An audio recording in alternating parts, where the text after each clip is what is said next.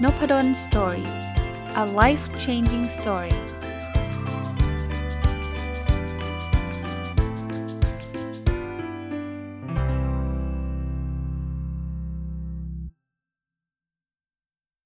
สวัสดีครับ ยินดีต้อนรับเข้าสู่นพดลสตอรี่พอดแคสต์นะครับแล้วก็วันอาทิตย์ยินดีต้อนรับเข้าสู่รายการ My Book นะครับก็เป็นรายการที่ผมจัดขึ้นมา ตั้งแต่ต้นปี 2564 นี้นะเป็นเอาการเอาหนังสือที่ผมเคยเขียนในอดีตนะครับมาเล่าให้ฟังแบบละเอียดเลยเจาะลึกทุกบทเลยนะครับก็ยังคงอยู่กับหนังสือเล่มที่ชื่อว่าสร้างโอกาสเปลี่ยนกระดาษเป็นหนังสือนะครับเป็นแนวคิดที่บอกว่าจะเล่าให้ฟังว่าการที่เราจะเขียนเองออกหนังสือเองเนี่ยเราต้องทำอะไรยังไงบ้างนะมาหลายสัปดาห์ละ สัปดาห์นี้ก็มาต่อนะครับ ผมยังคงอยู่กับวิธีการเขียนเพจที่จะทำให้คนติดตามอ่านนะครับ ออกตัวไว้นิดนึง ผมก็ไม่ได้เป็นคนที่เขียนเพจมีคนตามเป็นล้านอะไรขนาดนั้นนะ แต่ก็ก็หลายหมื่นนะครับ ก็พอไหวอะ อย่างนี้แล้วกันนะครับ โดยเฉลี่ยก็น่าจะพอจะแนะนำได้สำหรับคนที่คนฟังแล้ว โอ้ยมีคนตามเป็นแบบเป็นแสนเป็นล้านก็ก็ข้ามๆไปก็ได้นะครับ คนที่ยังเพิ่งเปิดเพจมีคนตาม 10 คนร้อยคนก็ลองฟังไว้ เผื่อจะเอาไปเป็นประโยชน์ได้นะ ผมก็ยังเรียนรู้จากท่านที่เก่งๆ เขียนเพจเจ๋งๆ อยู่ทุกวันนะทุกวันอะอีกเรื่องหนึ่งคือเรื่องการการใช้รูปครับ เรื่องนี้เนี่ยตอนแรกผมไม่ค่อยสนใจนะผมคิดว่าก็มีก็ได้ไม่มีก็ได้ แต่ว่าผมสังเกตแล้วก็หลังจากไปเรียนจากผู้รู้ต่างๆเนี่ยก็พบว่าการใช้รูปส่งผลมากเลยนะเพราะว่ารูปเนี่ยมันมันดึงให้คนอยากเข้าไปอ่านนะครับถ้าเราเป็นเขียนแบบแบบมีแต่ text มีแต่ตัวหนังสือเนี่ยสังเกตไหมครับ คนมันเห็นแล้วมันท้อไม่รู้เรื่องอะไรเขาไม่รู้ใช่ไหมแต่ว่าถ้าเราดึงรูปแล้วก็ใส่ caption caption ก็คือตัวหนังสือสั้นๆนะสิวิธีที่จะทำให้เพจคุณเป็นหลักแสน อยากอ่านละมีมีแนวโน้มอยากอ่านละแต่ถ้าเกิดเป็นเทคแบบโอ้โหเห็นแต่เทคยาวๆเราอาจจะไม่อยากอ่าน คราวนี้พูดถึงรูปนิดนึงเพราะว่ากลัวว่าท่านจะไปใช้แบบผิดผิดนะ คือท่านไม่สามารถไปก๊อปปี้รูปใครมาแล้วใช้เฉยๆหน้าตาเฉยแบบนั้นได้นะ โดนฟ้องได้เลยนะครับ ถือว่าผิดนะครับ บางคนบอกก็นี่ไงผมไปเจอในเพจอื่น ผมก็ก๊อปมาก็ไม่ได้นะครับ ผมไป search ใน Google เลยไป search รูปมาแล้วก็ก๊อปมาก็ผิดครับ ผมใช้วิธีไหนอะผมบอกวิธีแรกคือซื้อครับ ใหม่ๆเนี่ยผมจ่ายตังค์เลยนะ ผมเข้าไปที่ shutterstock shutterstock.com อันนี้ไม่ได้โฆษณานะ ผมซื้อเลย สมัยนั้นนะผมจำได้ว่าผมซื้อมาร้อยกว่าเหรียญนะร้อยหกสิบเก้าเหรียญมั้งสามร้อยห้าสิบรูปนะครับ ผมก็ไปเลือกรูปมา เพราะผมมีบทความผมอยู่แล้วนะครับ ก็ถ้าหาเป็นเงินไทยรูปหนึ่งก็สิบสิบกว่าบาทนะสิบหกบาท แต่ว่าผมไม่ได้ใช้เฉพาะในเพจอย่างเดียว ผมใช้ในการพิมพ์หนังสือผมด้วยเพราะนั้นรูปผมเนี่ยได้รับลิขสิทธิ์ ในการใช้อยู่แล้วนะครับเอ่อแต่ความยากนิดนึงตอนนั้นเนี่ยซึ่งซึ่งตอนนี้แพ็กเกจมันจะเปลี่ยนไปยังไงผมไม่ทราบนะครับตอนนี้แต่แต่ตอนนั้นที่ผมใช้เนี่ยนะคือเขาบอกว่าไอ้สามกว่ารูปเนี่ยสามรูปในแพ็กเกจเนี่ยต้องโหลดภายใน 1 เดือน เพราะนั้นเนี่ยเราก็ต้องวางแผนดีๆนะว่าเราจะเขียนบทความเรื่องไหนบ้าง แล้วรูปมันจะต้องเป็นเรื่องไหนบ้าง ถ้าเราไปเขียนบอกวันละบทความโหลดวันละรูปมันโหลดไม่ทัน 350 รูปอะนะ ผมก็จะมีมีธีมหนังสือของผม แล้วผมก็โหลดโหลดไว้ล่วงหน้าเลย อันนี้ก็ใช้วิธีการซื้อเอา ไม่ต้อง Shutterstock ก็ได้นะครับ มันก็มีเว็บในการขายรูปเยอะแยะ วิธีที่ 2 คือถ่ายรูปเอง อันนี้เนี่ยเหมาะกับคนที่มีฝีมือในการถ่ายนิดนึงนะครับผมอะบางทีก็เป็นรูปหนังสือรูปอะไร ผมก็อาศัยการถ่ายเองบ้างนะครับ ก็แต่ผมก็ไม่ได้เป็นคนที่เชี่ยวชาญในการถ่ายรูปมากนักนะก็ทำได้นะครับบางทีมันก็ real ดี real คือมันเป็นแบบภาพของเราเองอะเนาะบางคนชอบเที่ยวเนี่ยก็ ก็ถ่ายรูปสวยด้วยนะ เป็นรูปท่องเที่ยวรูปอะไรก็ก็ทำได้ดีนะครับ วิธีที่ 3 อันนี้เป็นวิธีที่ผมอาจจะไม่ค่อยได้ใช้ เพราะว่าไม่ค่อยมีฝีมือ แต่ว่าบางคนมีฝีมือก็คือวาดรูปเองครับ หลาย ๆ ที่หลาย ๆ คนเนี่ยวาดการ์ตูนสวยงามนะ คนติดตามเพราะรูปวาดท่านนั่นแหละนะครับ เป็นสัญลักษณ์ประจำเพจด้วยซ้ำนะ ก็อันนี้ก็ดีนะครับหรือไปให้คนอื่นวาดก็ได้นะ คนที่ท่านรู้จักนะลูกท่านเนี้ยบางทีวาดเก่งนะ ก็ให้ลูกช่วยทำช่วยวาดได้ก็ได้ อันที่ 4 อันนี้เดี๋ยวนี้มีเยอะนะครับ ก็คือ Search หารูปฟรี คือ search คำว่า free picture ก็ได้นะครับ มันจะมีนะครับ เข้าไป search หาดูได้ แต่ไม่ใช่ไป search เฉยๆใน Google แล้วก็ไปก๊อปมาต้องดูนะครับ ว่าเขามีลิขสิทธิ์หรือเปล่า ใน Google เองเนี่ยเวลาเราค้นรูปเนี่ยมันจะมีด้วยนะว่าสิทธิการใช้งานเนี่ยเราอาจจะบอกว่าเอาที่แบบให้ใช้ซ้ำและแก้ไขได้อย่างเงี้ย แล้วก็เอามาใช้ได้หรือว่าเว็บฟรีต่างๆนะครับ ผมมีเยอะแยะนะครับ Pixabay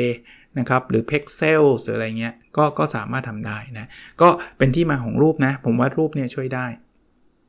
อันถัดไปคือเครื่องมือหาข้อมูลในการเขียนนะครับสังเกตไหมครับว่าคนที่เขาเขียนหนังสือหลาย ๆ คนเนี่ยนอกจากที่เขาจะแบบใช้ประสบการณ์ใช้ความรู้ส่วนตัวแล้วเนี่ยเขายังกึ่งๆว่าหาข้อมูลเพิ่มเติม ข้อมูลอย่างแรกก็คืองานวิจัยครับ ผมอาจจะอยู่ใน status หรือสถานะที่โชคดีหน่อยว่า ผมก็เป็นนักวิจัย ผมก็เป็นอาจารย์มหาวิทยาลัยนั้นเนี่ยผมก็เข้าถึงผลงานวิจัยหลาย ๆ ผลงาน ซึ่งผมก็จะดึงมาได้นะครับแต่ดึงพวกนี้ต้องอ้างอิงนะ ไม่ใช่ว่าดึงมาแล้วไปเคลมว่าเป็นเราเป็นคนทำเอง เราต้องอ้างเลยนะครับว่ามาจากงานวิจัยของใครนะครับหนังสืออย่าง bestseller ของ Malcolm Gladwell อย่าง Tipping Points Outliers เนี่ยเขาจะเล่าเรื่องราวต่างๆ แล้วก็มีผลวิจัยที่เขาก็อ้างอิงมา หรือ Professor Adam Grant นี่ก็เป็นอาจารย์นะครับ ก็ก็จะมีงานวิจัยของอาจารย์เอง หรืองานวิจัยของคนอื่นอ้างอิงมา หรือบางทีเนี่ยเราสามารถทำ survey สั้นๆ ง่ายๆนะ survey ผ่าน Google Doc ก็ได้นะครับ หรือผมใช้ผ่าน Survey Monkey อย่างเงี้ยผมก็เอาไปเอาไปสอบถาม คนที่เป็นนักลงทุนว่าลงทุนมานานหรือยังนู่นนี่นั่น ได้กำไรเท่าไหร่อะไรเงี้ยเขาก็ตอบกลับมา ผมก็เอามาเล่าให้ฟังนะครับ แต่ก็ไม่ได้ไปเปิดเผยชื่อเสียงเรียงนามใดๆเพราะเซอร์เวยผมก็จะไม่ได้ไม่ได้มีการระบุเฉพาะจอดจงว่าเป็นชื่อใครยังไงอยู่แล้วนะครับ เพราะนั้นเนี่ย ก็ต้องบอกคนคนตอบแบบสอบถามเราอะว่าเราจะไปเอาไปทำอะไรนะครับ ไปลงเพจไปเขียนหนังสือเราก็ไม่ได้เปิดเผยชื่อ ซึ่งเราไม่เคยถามชื่ออยู่แล้วอย่างเงี้ยก็สามารถทำได้นะพวกนี้เนี่ยเรียนประกอบกันทั้งทั้งรูปทั้งเครื่องมือต่างๆเนี่ยผมคิดว่าก็จะทำให้เพจของเราเนี่ยมันมีความน่าสนใจมากขึ้นตอนนี้เรามาถึงสเตจที่ว่าเอาละเพจเราเริ่มมีคนติดตามสักระยะหนึ่งละแล้วเราคิดว่า จำนวนคนไอ้บทความที่เขียนลงเพจของเราเนี่ยก็มากเพียงพอที่มันจะกลายเป็นหนังสือสักหนึ่งเล่ม อย่างที่ผมบอกนะ ถ้าเราโพสต์ได้สักวันละ1โพสต์เนี่ย30 วันเราก็ได้ 30 โพสต์แล้วนะครับ 90 วันเนี่ยก็ได้ 90 โพสต์แล้ว ซึ่งรวมๆสักสักประมาณ 100 โพสต์ โพสต์หนึ่งอาจจะประมาณสัก 1 หน้า A4 อย่างเงี้ยนะ ผมก็คิดว่าน่าจะได้หนังสือเล่มย่อมๆ เล่มหนึ่งได้ละนะครับ ผมว่าอันเนี้ยลองลองไปพิจารณาดูนะครับ สเต็ปถัดไปผมจะเริ่มนำเอาไอ้บทความที่ผมเขียนลงสักประมาณ 90 วันเนี่ยนะครับผมเขียนทุกวันนะก็คือประมาณ 100 หน้า A4 เนี่ยเอามาเรียบเรียงนะครับเรียบเรียง วิธีการเรียบเรียงของผมเนี่ยก็คือ ผมก็จะเอามา Copy ลงมาใน Word นะครับทีละวันทีละวัน จริง ๆ ส่วนตัวเนี่ยก็จะเขียน เวลาผมโพสในเพจเนี่ยผมก็จะแปะไว้ใน Word ไว้ด้วยนะครับ ทุกวันอยู่แล้วนะครับ แต่ถ้าเกิดใครที่โพสไปไม่ได้แปะก็ต้องทำการบ้านนิดนึง ก็คือย้อนกลับไปดูโพสเก่าๆ แล้วก็ Copy มาแปะนะแต่แนะนำว่าแปะไปเลยจะจะง่ายกว่านี่เวลาแปะมาเนี่ยส่วนตัวผมผมก็จะพยายามทำรูปเล่มเลย คือปกติเล่มของหนังสือมันจะประมาณ A5 ครับ A5 คือครึ่งหนึ่งของ A4 อะโดยประมาณนะครับ ถ้าถ้ามันไม่มีในในฟังก์ชันบทของเราเนี่ยก็ไปวัด ขนาดหนังสือเอาเลยได้นะครับ ว่าหนังสือมันพ็อกเก็ตบุ๊กเล่มที่เราเล็งๆไว้นะที่เราอยากจะทำเนี่ยขนาดมันประมาณไหน ใช้ไม้บรรทัดวัดนี่แหละครับ แล้วไปเซตหน้าของ Microsoft Word ให้มันไปตามพ็อกเก็ตบุ๊กเราจะได้ประมาณได้ว่ามันจะมีประมาณสักกี่หน้า ถ้าเราทำเป็น A5 เนี่ยจากร้อยหน้า A4 เนี่ยมันก็จะประมาณ 200 บวกลบนะประมาณสัก 200 220 หน้าอะไรเงี้ยนะครับก็ก็พอประมาณนั้นหนังสือปกติก็จะประมาณสัก 240 หน้านะโดยประมาณเพราะนั้นเนี่ย เราก็เอาเอามารวบรวมนะครับใส่เข้าไปเป็นเทคเสร็จเรียบร้อยเนี่ยผมก็อ่านเริ่มต้นอ่าน คราวนี้เวลาอ่านเนี่ยมันจะมีคำประเภทที่แบบพบกันอีกแล้ววันอาทิตย์อย่างเงี้ยมันจะไม่มีความหมายในหนังสือนะในเพจเนี่ยเราไปโพสต์วันอาทิตย์เราก็จะมีเกินๆชวนคนคุยนิดนึงเช้าวันอาทิตย์ทำอะไรกันอยู่บ้างครับ วันนี้ผมมีเรื่องมาฝากอย่างเงี้ยแต่ว่าถ้าไปในหนังสือเนี่ยคำพูดพวกนี้มันไม่ควรจะมีอยู่เราก็ลบลบมันทิ้งนะครับ แล้วโฟล์นะ คือถ้าเกิดใครที่ทำเพจที่มันมีแบบแผนอยู่แล้วโฟล์มันจะได้อยู่แล้ว เช่น เราพูดถึง 10 ขั้นตอนในการสร้างหนังสือเปลี่ยนจากกระดาษเป็นหนังสืออย่างเงี้ยโฟล์มก็จะเป็น 1 2 3 4 5 6 7 8 9 10 อยู่แล้ว ถ้าเป็นแบบนั้นมันก็ง่าย แต่ถ้าใครที่โพสต์ตามแบบตามอารมณ์ วันนี้อยากพูดเรื่องนี้วันนั้นอยากพูดเรื่องนั้น อีกวันนึงกลับมาพูดเรื่องเดิม อีกวันนึงอะไรเงี้ยอันนี้ก็ต้องท่านต้องเหนื่อยอีกนิดนึงสลับโฟล์ให้ดี ท่านอ่านท่านจะรู้เองอะว่าเฮ้ยไอ้นี่มันกระโดดไปกระโดดมาว่ะ ก็ใช้เวลาพอสมควรนะครับ ขึ้นอยู่กับว่าตอนท่านโพสเนี่ย ท่านมีซิสเต็มขนาดไหน มีระบบการโพสต์แบบเป็นวินัยขนาดไหนนะครับ เรียงเรียงเรียงเรื่องราวมาได้ดีขนาดไหนนะครับ ก็ปรับคำพูดอ่านให้มันแบบเนียนนะนะ คืออย่างเช่นออีกคำหนึ่งบางบางทีท่านก็เรียกคนอ่านว่าท่าน บางทีก็เรียกว่าคุณอะไรเงี้ย ก็พยายามทำให้มันมันเหมือนเหมือนกันนะครับ ทั้งทั้งเล่มเนี่ยมันควร ถ้าท่านก็ท่าน ถ้าคุณก็คุณอะไรเงี้ยแต่ผมมีข้อแนะนำอีกอีกอย่างหนึ่งคือเวลาเราอ่านเองบางทีเรารู้สึกว่ามันดีทั้งนั้นแหละเพราะว่าเราเขียนเองอ่านเองเนี่ยคนหนึ่งที่จะช่วยเราได้คือบรรณาธิการครับ ซึ่งจริง ๆ บรรณาธิการเนี่ยท่านไปหามืออาชีพได้เลยนะ แต่ส่วนตัวผมอะผมใช้คนใกล้ตัวมากก็คือภรรยา จริงภรรยาก็ไม่ได้จบนิเทศศาสตร์หรือไม่ได้จบอักษรศาสตร์อะไรนะภรรยาก็จบทางด้านบัญชีนะครับ แต่ว่าเขาก็เป็นคนที่ผมว่านะส่วนตัวผมเขาเขาจะใช้ภาษาที่กระชับกว่าผมเยอะ แล้วผมชอบผมผมไม่ชอบแบบเขียนเยินเยอะ แต่ว่าตัวเองอะ่ะชอบแบบหนึ่งแต่เขียนบางทีลืมวนไปวนมาภรรยาผมเขาจะคอยคอยตัดอะส่วนส่วนตัวนะเขาจะบอกหนึ่งคือเขาจะมาบอกว่าทำไมต้องเขียนสามบรรทัดด้วยบรรทัดเดียวก็พอแล้ว ผมก็ผมก็ยินดีนะให้เขาช่วยตัดให้ หรือบางทีเนี่ยเขาก็จะแบบ อ่าแล้วไม่เข้าใจอะ่ะคือผมเขียนผมเข้าใจ เพราะว่าผมมีความรู้บางอย่างอยู่อยู่ไงแต่ว่าพอให้ภรรยาเขียนความรู้ที่ผมมีอยู่ในหัวเนี่ยมันไม่มีไงเพราะนั้นเขาอ่านแล้วเขาจะไม่เก็ตผมจะอ่านไอ้ประโยคพวกนี้ผมจะรู้สึกว่ามันเข้าใจได้ง่ายหมดเลย เพราะว่ามันมีความรู้บางเรื่องอยู่เขาบอกเอาเขาเขาไม่รู้เรื่องนี้อะแล้วเขาจะรู้ได้ยังไงอะไรเงี้ยเอออย่างเงี้ยบรรณาธิการช่วยได้ แต่ไม่ได้แปลว่าจะต้องเป็นภรรยาต้องเป็นคนใกล้ชิดนะจริง ๆ บางคนบอกว่าก็ภรรยาผมเขาไม่ยอมอ่าน หรือสามีอ่า ไม่ยอมอ่านให้อะไรเงี้ยก็ไม่ได้เรื่องแปลกนะครับเพราะเขาเขาก็อาจจะไม่ได้ชอบอ่าน ก็ไปหาบรรณาธิการ search ใน Google ก็ได้นะ แต่ให้ผมแนะนำผมก็ไม่สามารถแนะนำได้ เพราะว่าผมก็ไม่เคยใช้บรรณาธิการข้างนอกนะนะครับ ยกเว้นคนที่จะไปออกกับสำนักพิมพ์ตรงนี้ไม่ต้องกลัว ท่านทำตรงเป็นเป็น Word เสร็จเรียบร้อย แล้วท่านส่งสำนักพิมพ์อย่างเดียวจบเลยนะครับสำนักพิมพ์เขามีบรรณาธิการให้อยู่แล้ว คราวนี้เราเรามาดูต่อว่าอะบรรณาธิการอ่านเรียบร้อยแล้ว เราอยากที่จะเปลี่ยนให้เป็นหนังสือ ตรงนี้เนี่ยมันมีทางเลือกนะครับคืออย่างที่ผมเรียนว่าผมไม่ได้ต่อต้านการออกกับสำนักพิมพ์เลย จริง ๆสำหรับมือใหม่เนี่ยอยากกระตุ้นด้วยซ้ำนะครับว่าลองไปออกกับสำนักพิมพ์ก่อนก็ยังได้นะ เพราะว่ามือใหม่เองเนี่ยก็ยังไม่มีประสบการณ์ใด ๆเลย แล้วการออกกับสำนักพิมพ์เนี่ยความเสี่ยงน้อยมากนะครับ ถ้าถ้าสำนักพิมพ์เขายอมออกให้เพราะว่าเราไม่ต้องออกเงินเองสักบาท ขายไม่ได้เราก็ไม่เจ็บตัวพูดง่ายๆนะครับ แต่ออกถ้าเกิดเราไปออกเองเนี่ยเราขายไม่ได้นี่เงินจมเลยนะแล้วก็ก็เจ็บตัวเยอะเยอะหรือน้อยขึ้นอยู่กับเราพิมพ์เยอะหรือน้อยอะนะครับ เพราะนั้นเนี่ยถ้าส่งสำนักพิมพ์ได้ก็ส่งนะครับแล้วงานเราก็จะน้อย เพราะว่าก็ไม่มีอะไรครับ ก็มีบรรณาธิการเขาดูเรื่องรูปเรื่องกราฟิกคุณไม่ต้องไปสนใจอะไรเลยครับ เพราะว่าเขาจะจัดการทั้งหมดจนกระทั่งขาย เราก็แค่เอาหนังสือที่สำนักพิมพ์ออกมามาโปรโมท แล้วผมเรียนตรงๆว่าไม่ได้ต่อต้านด้วยนะครับ เพราะว่าระยะหลังถ้าท่านติดตามผมเนี่ยสองสามเล่มหลังเนี่ยออกกับสำนักพิมพ์นะ Future Mindset ก็ออกกับกับ v l e a r n นะครับ Personal OKR ก็ออกกับ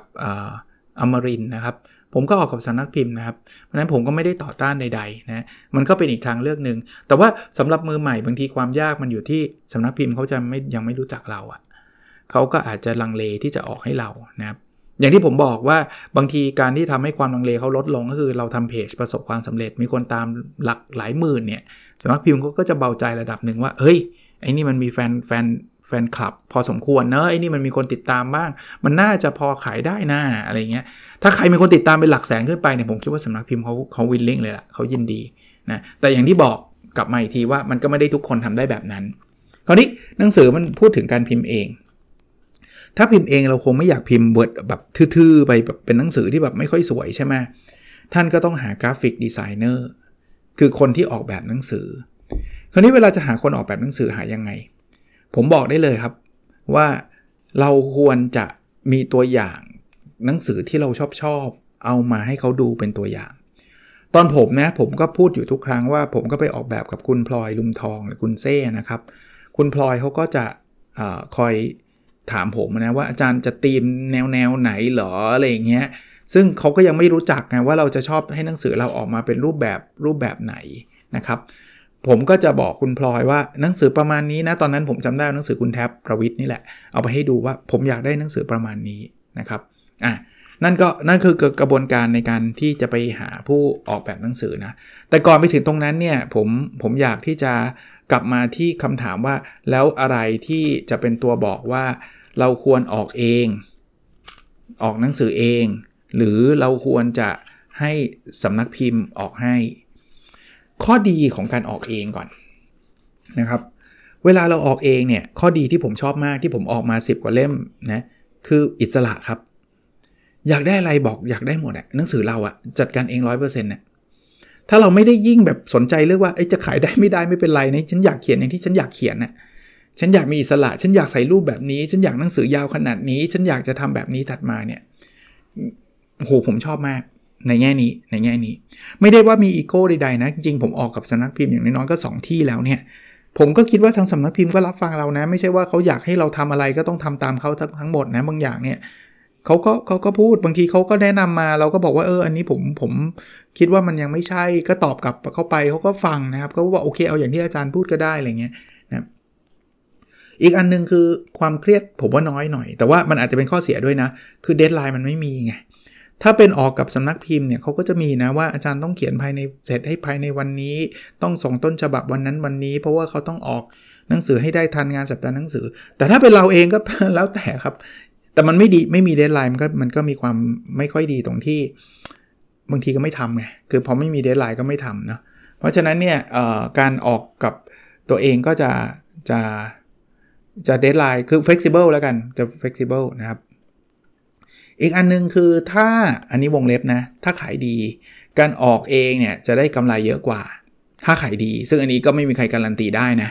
เพราะอะไรเพราะว่าถ้าออกกับสำนักพิมพ์เนี่ยมันจะ เขาส่วนใหญ่เขาจะให้เราประมาณ 10%ราคาปก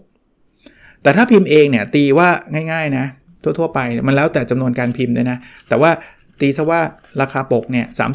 จะเป็นราคาออของการพิมพ์นะครับ อีก 45%คือราคา ที่ถูก C1 หักไปเวลาเราไปวางจำหน่ายผ่านร้านหนังสือนะครับ เพราะนั้นเนี่ยมันก็อยู่ประมาณสัก 75%เราก็จะได้กำไรประมาณ 25%มันก็จะมากกว่าราคาไอ้สิอยู่แล้ว แต่ว่าความเสี่ยงอยู่กับเรานะความเสี่ยงอยู่กับเรา อันนั้นคือข้อดีของการออกเอง แต่คราวนี้ออกเองมันมีข้อเสียครับ แน่นอนครับข้อเสียอันแรกคือทุนฮะ คือคุณพิมพ์เท่าไหร่คุณก็ต้องจ่ายเท่านั้นนะแล้วเวลาพิมพ์เนี่ยมันเราไม่ใช่ยกเว้นว่านักเขียนแบบประเภทที่ว่าโอ้พิมพ์ 5,000 ก็หมด 5,000น่ะอันนั้นไม่มีปัญหาหรอก เพราะว่า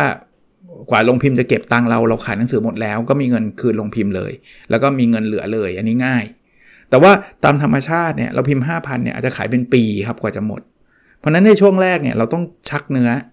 ก็คือเราพิมพ์ 5,000 สมมุติว่าเล่มเนื้อ50บาทนะครับถ้าถ้าพิมพ์ไป 5,000 เล่ม มันก็อาจจะเป็น 2 5 0 0 0มีตังจ่ายไหมแล้วจ่าย 2 5 0 0 0ไปเนี่ยเราเราพิมพ์ขายผ่าน C1 เนี่ยกว่าจะได้เงินเนี่ยใช้เวลานะครับ ขายเดือนนี้ไม่ใช่ได้เดือนนี้นะครับ ขายเดือนนี้ได้เดือนหน้านะครับ โดยเฉพาะช่วงแรกที่วางเนี่ยอาจจะ 2 เดือนเลยครับ กว่าจะวางกว่าจะอะไรอย่างเงี้ยเพราะฉะนั้นเนี่ยเงินจมเงินจม แต่ถ้าเกิดเป็นอีบุ๊กอาจจะไม่ได้ไม่ได้มีค่าพิมพ์อะไรมากนัก ตัวเราก็จะเบาหน่อย แต่คนอ่านอีบุ๊กเรียนตรงๆก็ยังไม่เยอะมากนัก เพราะนั้นเนี่ยก็ก็เป็นข้อเสียอันแรกก็คือความเสี่ยงอยู่กับเรานะครับ เราต้องเราต้องมีทุน แล้วก็อีกอย่างทุกอย่างนะกระบวนการทำการตลาด กระบวนการทำอะไรนะทำรูปเล่ม พวกนี้มีค่าใช้จ่ายนะ graphic designer ต่างๆ ค่า editor บรรณาธิการเราต้องจ่ายเองหมดเลยนะครับ อันนี้ก็ก็ส่วนหนึ่ง ข้อเสียอีกประการหนึ่งคือเรามักจะไม่ค่อยมีฐานลูกค้า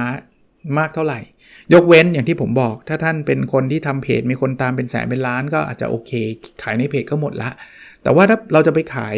คนข้างนอกอะ่ะไปวางจำหน่ายตามร้านหนังสือ C1 ร้านนายอินทร์ร้าน B2S เนี่ยเออแฟนเพจเรามีอยู่สามหมื่นอย่างเงี้ยมันก็ยังไม่เยอะอะแต่สำนักพิมพ์เนี่ยส่วนใหญ่อะเขามีแฟนเพจตามเป็นแสนฐานแฟนประจำเขาอยู่ระดับหนึ่งอะนะครับ เขาเขามีสื่ออยู่เยอะ พอสมควรเราก็ไม่ใช่ว่าเราไม่มีนะ เราอาจจะมีอินสตาแกรมแต่ว่าเขามีอินสตาแกรมแบบ active กว่าเราเยอะอะอีเวนต์อะไรต่างๆ ที่เขาจะจัดเนี่ย จัดไลฟ์จัดออกทีวี จัดอะไรเงี้ยเขาจะมีเครื่องมือพวกนั้นค่อนข้างจะได้เปรียบเรา เพราะฉะนั้นเนี่ยการออกกับสำนักพิมพ์ตรงนี้ก็จะเป็นข้อดี แต่ลองให้ท่านพิจารณาดูก็แล้วกัน ส่วนตัวผม ถ้าท่านไม่ได้ติดขัดอะไร ก็ลองไปติดต่อสำนักพิมพ์ก่อนนะครับ ถ้าสำนักพิมพ์ยังไม่ให้ท่านลองฟังจริงๆ ฟังฟังเขาดีๆนะ ไม่เจอย่าไปโกรธเขานะเฮ้ยโหแกไม่เห็นคุณค่า เดี๋ยวฉันจะทำแบบแฮร์รี่พอตเตอร์เลยจำได้ไหมเอ่อ J.K. Rowling เนี่ยเขาไปติดต่อสำนักพิมพ์ 11สำนักพิมพ์มั้งสำนักพิมพ์ที่ 12มั้งหรือ 11เนี่ยกว่าจะยอมรับเขาตีพิมพ์อะไรเงี้ยแล้วเขาก็รวยล้นฟ้า แต่ว่าเราอาจจะไม่ได้เป็น JK Rowling ไง เพราะฉะนั้นเนี่ยเราสำนักพิมพ์บอกโอ้ไม่พิมพ์เดี๋ยวเดี๋ยวฉันพิมพ์เองหมื่นเล่มเลยเจ๋งระวังฮะถามเขาด้วยเวลาเขาไม่พิมพ์ให้เราอะทำไมก็ถึงไม่พิมพ์เพราะเขาจะมีเหตุผลดีๆฮะบอกว่าเขียนแล้วยังไม่ได้เรื่อง อย่าไปโกรธเขานะหรือว่าหนังสือแบบนี้ขายไม่ได้หรอกอย่าไปโกรธเขาฟังก่อน แต่ก็ไม่ได้ฟังจนกระทั่งแบบ discourage เราจนกระทั่งแบบเราไม่ทำเลยถ้าไม่มีสำนักพิมพ์ที่ไหนสนใจ อยากจะลองพิมพ์ส่วนตัวนะ พิมพ์น้อยๆก่อน อย่าเพิ่งรวยตอนแรก ลองขายในเพจ สั้นๆ เล็ก ๆ ก่อน แต่ถ้าเกิดเป้าหมายของเราคือไม่ใช่ครับ ผมไม่ได้กะขายหนังสือรวย ผมอยากให้ผมเป็นที่รู้จัก แล้วเดี๋ยวผมจะได้มีคนเชิญวิทยากรอันนั้นอีกเรื่องหนึ่งอันนั้นเราอาจจะยอมพิมพ์เยอะหน่อยนะครับ แล้วก็ไปติดต่อกับ C1 กับร้านหนังสือ ซึ่งเดี๋ยวผมก็จะเล่าให้ฟังต่อไปนะ ว่าติดต่อยังไงแบบไหนนะโอเค วันนี้คงประมาณนี้นะครับ ลองลองลองไปทำกันดูนะครับ แล้วเราพบกันในสดถัดไปครับ สวัสดีครับ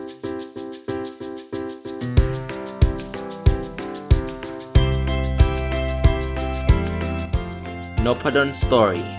A Life Changing Story.